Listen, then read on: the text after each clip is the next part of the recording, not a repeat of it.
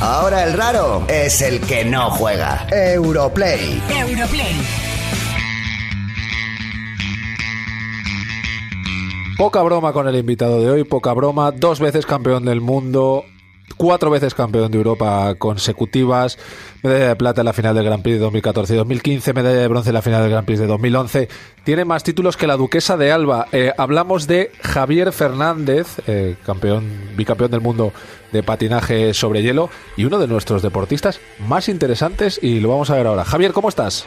Hola, muy buenas, muy bien, estamos genial. Oye, eh, el otro día coincidimos en los premios PlayStation y me pareció primero, eh, aparte de lo que había visto de ti como deportista, de la capacidad que tienes para emocionar, eh, me pareció que tienes una capacidad para comunicar con la palabra y una oratoria muy guay y, me pareciste además alguien como muy inspirador. ¿Esto es porque vives en Canadá y, eres, y tienes esta cosa de los deportistas americanos que hablan todo bien y lo hacen guay? ¿O ya era una cosa que tenías de cuando estabas aquí en Madrid patinando en una pista de aquí? No, hombre, de todo se aprende, por supuesto.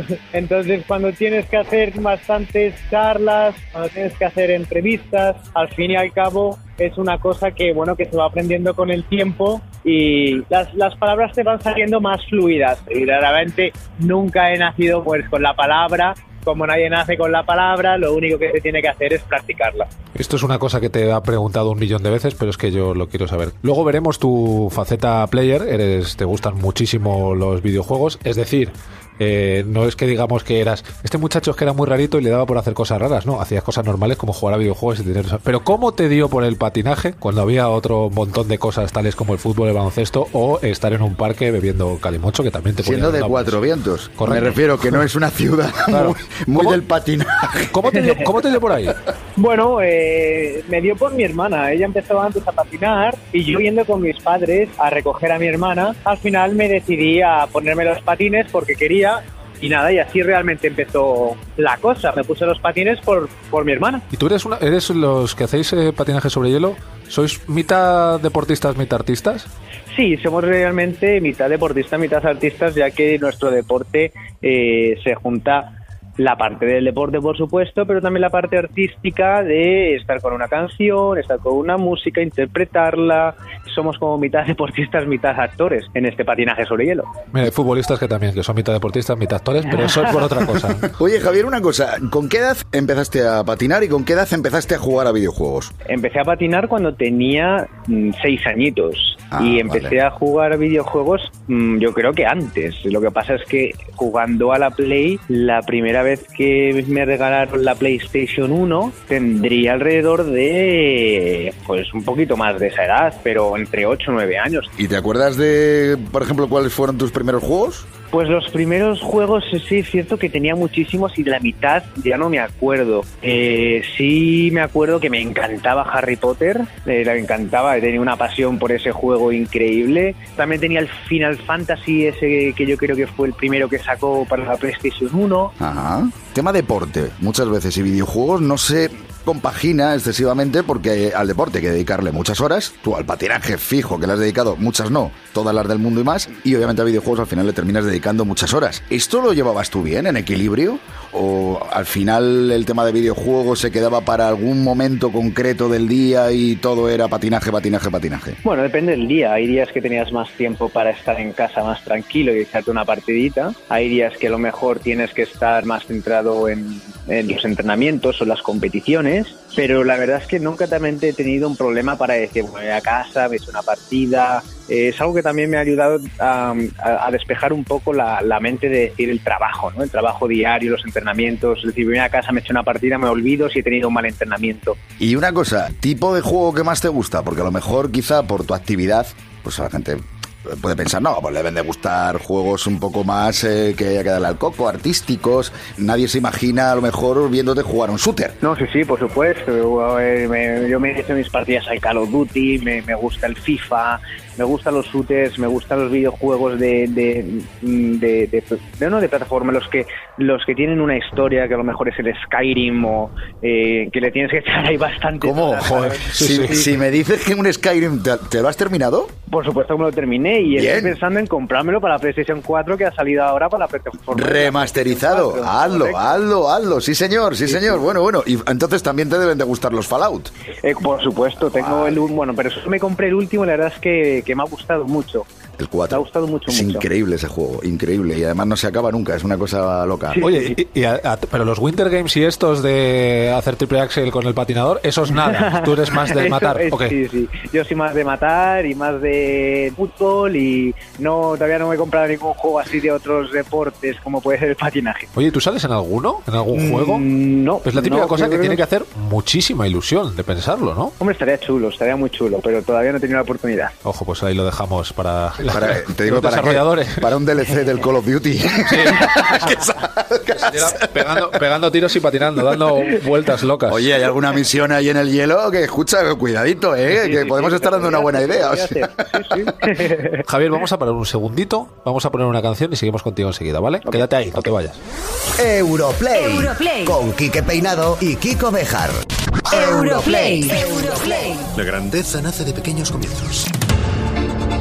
Seguimos con Javier Fernández, dos veces campeón del mundo, cuatro veces campeón de Europa de patinaje sobre hielo, además muy seguidos.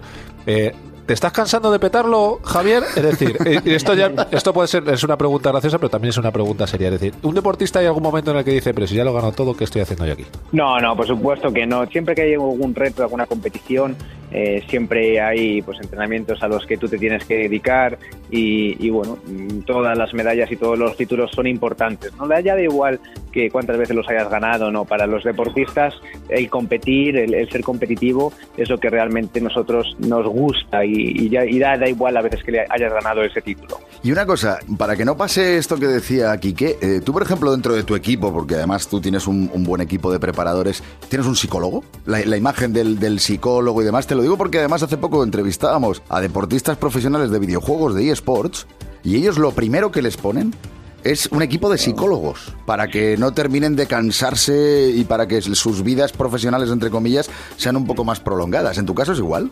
Es igual dependiendo de cada deportista y, sobre todo de cada patinador. Eh, si realmente nosotros como deportistas mm, necesitamos de un psicólogo, está por supuesto eh, clarísimo que, que, lo vamos a que lo vamos a utilizar. Yo en mi momento hasta hasta estos días no he necesitado un psicólogo pero en el momento que lo necesite sé que van a estar ahí para ayudarme, o sea que no es una cosa totalmente, o sea, no es una cosa negativa, ¿no? están allí realmente para, para, ayudarnos y para hacer de nosotros unas personas mejores, ¿sabes? Si lo necesitamos. Oye, ¿y los videojuegos te, te ayudan, no sé de qué manera, porque no se me ocurre, para tu actividad profesional? le, preguntamos a Mar Márquez que si juega juegos de moto y nos dijo, no sirve para, a mí no me sirve para nada, ¿a ti te sirve para algo? ¿Coordinación?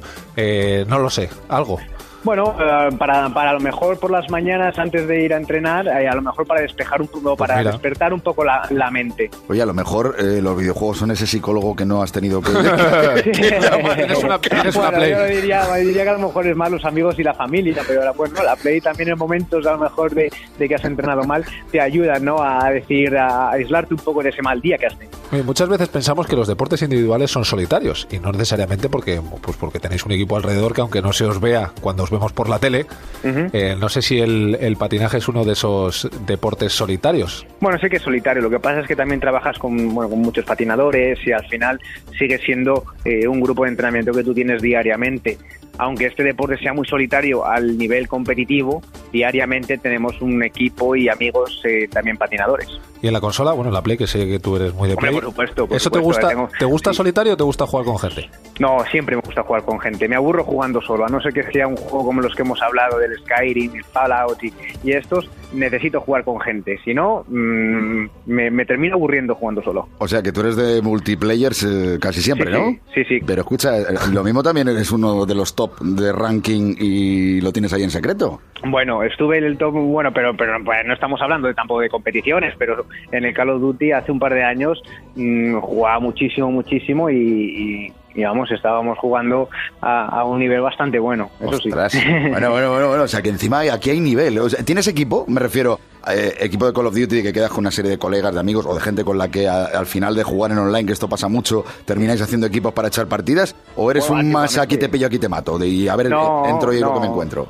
No, antiguamente, antiguamente sí. Ahora cada vez menos eh, porque hay un par de, amigos que estamos en ese grupo que ya poco a poco han tenido que ir dejando el tema de la Play, pero, pero bueno, que aún así, sobre todo cuando me meto en los juegos que es necesario, ¿no? El, tener un buen equipo para ganar una partida, por supuesto que intentamos quedar un, par de coleguillas y, echarnos la partida juntos. Y una, una pregunta que además esto causa mucha, mucha curiosidad, porque tú tienes la suerte de que eres de España, pero vives en Canadá que es sin duda uno de los países que más apuestan por los videojuegos en todo el planeta. De hecho, tiene algunos de los estudios de desarrollo de videojuegos más brutales que hay. Estudios donde además se hacen las capturas de movimiento de muchos títulos que luego vemos, eh, como pueda ser el caso de FIFA. No deja de ser una industria que además pesa mucho en el PIB del propio país. ¿Tú notas que se traten los videojuegos de una forma distinta en Canadá que en España, ya que estás comprobándolo desde los dos lados? Bueno, en estos momentos, en, este último año sí que lo he notado más porque he estado un poco más involucrado ¿no? con el tema del conjunto con PlayStation, con, la gala de PlayStation Talents pero anteriormente no, no, no, había notado esto, ¿no? A no ser que te metas dentro un poquito más, no, no, no te vas enterando. ¿Y qué conexión va más rápida, la de Canadá o la de aquí? que esto es una pregunta que, siempre excusa, siempre tienes la curiosidad. Sí, sí. Pues eh, es que depende de lo que quieras pagar de conexión, claro. Eh, sí, pero bueno, aquí pagando, incluso pagando a veces que no, que no... Sí, sí. Bueno, a ver, en Canadá hay buena conexión. Lo que pasa es que tienes que pagar mucho más dinero por lo que se paga aquí. Ah, sí, es más caro que aquí. Fíjate, ¿eh? que siempre tenemos en la cabeza de que parece que la regalan mm. por ahí y que dice, no, esto no. No, no, Yo pago y tengo un internet medio y, ya pago casi los 120 dólares al mes. Muy ricos. Ostras, muy ricos. Oye, hablando de pasta, ya para, para Reyes ya no llegamos. Pero si nos tuvieras que recomendar, yo qué sé, un top 3 de juegos para comprarlos, yo qué sé, pues ahora las rebajas, la gente que le quede pasta, yo qué sé, ¿qué top 3 de juegos ahora mismo dirías, oye, hay que comprarse estos tres juegos, que si no, no eres nadie? Bueno, depende también los juegos, pero... Los tuyos, los, que tú... los que a ti te gusten. Yo diría el Battlefield 1. Bien. Buenísimo, me gusta muchísimo. Bien, Primera Guerra Mundial. Eh, podríamos decir el Skyrim, Bien, que como ha salido es, es muy mítico y la verdad es que me gusta mucho. Y si eres también, te gusta el fútbol, el FIFA 2017 tiene bastantes horas de juego. Sí, señor. Infinitas. Son no, no.